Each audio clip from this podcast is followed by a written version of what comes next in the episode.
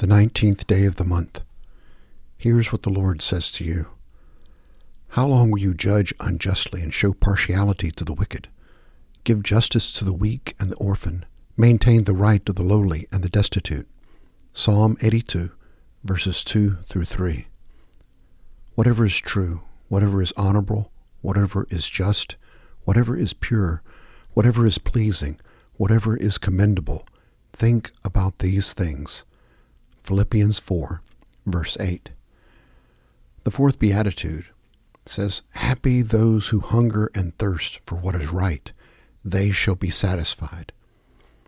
To be famished for that which is right and just and honest, that is an assignment God gives each of us at baptism, and God calls us to spend all the rest of our lives working earnestly on that task. When you hear of corruption in public life, are you simply so disgusted that you want to become disengaged from the whole political process? Or do you so greatly hunger and thirst for what is right that you are willing to get out of your easy chair and do something to demand integrity? When close friends or family members act unjustly, or simply condone injustice in conversation, are you so starved for what is right that you take time to help them onto a better path? Perhaps risking their rejection in the process? For those of us who do not like to rock the boat, these are not easy questions, but hungering and thirsting in this beatitude does not refer to wanting a snack between meals, but to being starved for what is right. Opening prayer. To all of your people, O Lord, give such a longing for what is right, that none of us can tolerate the wrong for one more day. Must we do to set things right? Enable us to do with firmness and fairness, without self righteousness or pretended wisdom, and give us grace to submit to your correction when we are unjust, lest the good things for which we stand be sullied by our own wrongdoing or inaction. This we pray through him whose ideals and deeds were never at odds, Christ our Savior. Amen.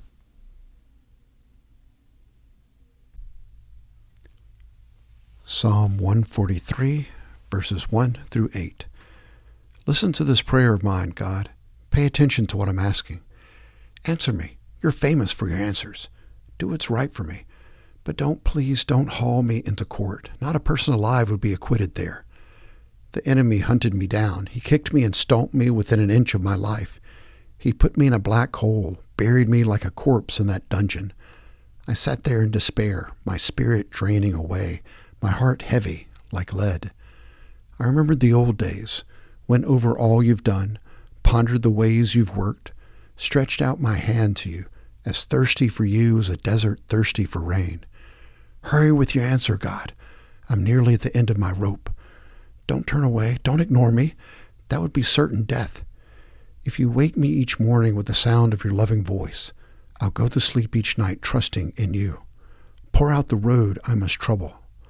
I'm all ears, all eyes before you. Save me from my enemies, God. You're my only hope. Teach me how to live to please you, because you're my God. It's Transfiguration Sunday for the year A of the Revised Common Lectionary from the book of Exodus, the 24th chapter, verses 12 through 18. Now the Lord said to Moses, Come up to me on the mountain and remain there, and I'll give you the stone tablets with the law and the commandments which I have written for their instruction. So Moses arose with Joshua his servant, and Moses went up to the mountain of God. But to the elders he said, Wait here for us until we return to you.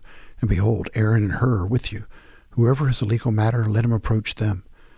Then Moses went up to the mountain, and the cloud covered the mountain the glory of the Lord rested on Mount Sinai, and the cloud covered it for six days. And on the seventh day he called to Moses from the midst of the cloud.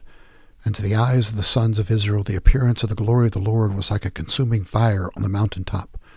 Moses entered the midst of the cloud as he went up to the mountain, and Moses was on the mountain forty days and forty nights.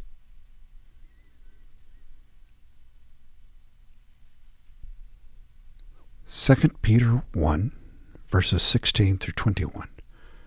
For we did not follow cleverly devised tales when we made known to you the power and coming of our Lord Jesus Christ, but we were eyewitnesses of his majesty. For when he received honor and glory from God the Father, such an utterance as this was made to him by the majestic glory This is my beloved Son, with whom I am well pleased. And we ourselves heard this utterance made from heaven when we were with him on the holy mountain. So we have the prophetic word made sure to which you do well to pay attention as to a lamp shining in a dark place, until the day dawns and the morning star rises in your hearts. But know this first of all, that no prophecy of Scripture is a matter of one's own interpretation, for no prophecy was ever made by an act of human will, but men moved by the Holy Spirit spoke from God.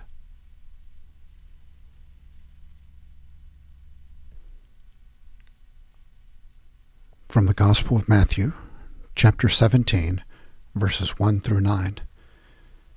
Six days later, Jesus took with him Peter and James and John, his brother, and led them up on a high mountain by themselves.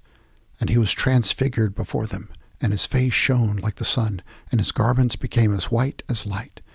And behold, Moses and Elijah appeared to them, talking with him. Peter said to Jesus, Lord, it is good for us to be here. If you wish, I'll make three tabernacles here, one for you, one for Moses, and one for Elijah. While he was still speaking, a bright cloud overshadowed them, and behold, a voice out of the cloud saying, This is my beloved Son, with whom I am well pleased. Listen to him. When the disciples heard this, they fell face down to the ground and were terrified.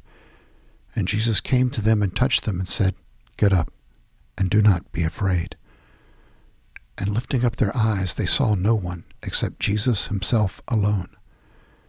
As they were coming down from the mountain, Jesus commanded them, saying, Tell the vision to no one until the Son of Man has risen from the dead.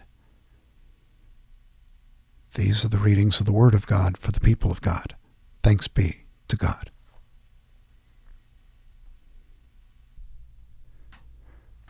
Prayer for Sunday.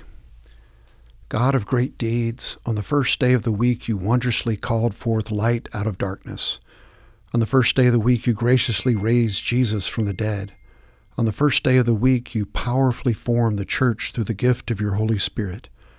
By this triple witness you testify to us concerning your covenant love. Grant that all who worship you this day may do so in spirit and in truth, and present to you a living sacrifice of praise and thanksgiving through Christ our Savior. Amen. A prayer based on the Women of Guatemala World Day of Prayer 1993. Vast, O Lord, are our differences, but one is our unity in Christ. Many are our faces and languages, but one is the power of your grace. Great is our sorrow and pain, but one is the hope in our hearts. Deep is our need of forgiveness, but one is the source of your love.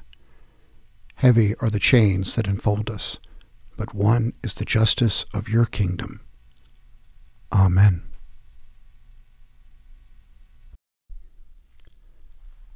The Apostles' Creed I believe in God the Father Almighty, maker of heaven and earth, and in Jesus Christ, his only Son, our Lord, who was conceived by the Holy Spirit born of the Virgin Mary, suffered under Pontius Pilate, was crucified, dead, and buried. The third day he rose from the dead. He ascended into heaven, and sitteth at the right hand of God the Father Almighty. From thence he shall come to judge the quick living and the dead. I believe in the Holy Spirit, the Holy Catholic Church, the communion of saints, the forgiveness of sins, the resurrection of the body, and the life everlasting. Amen.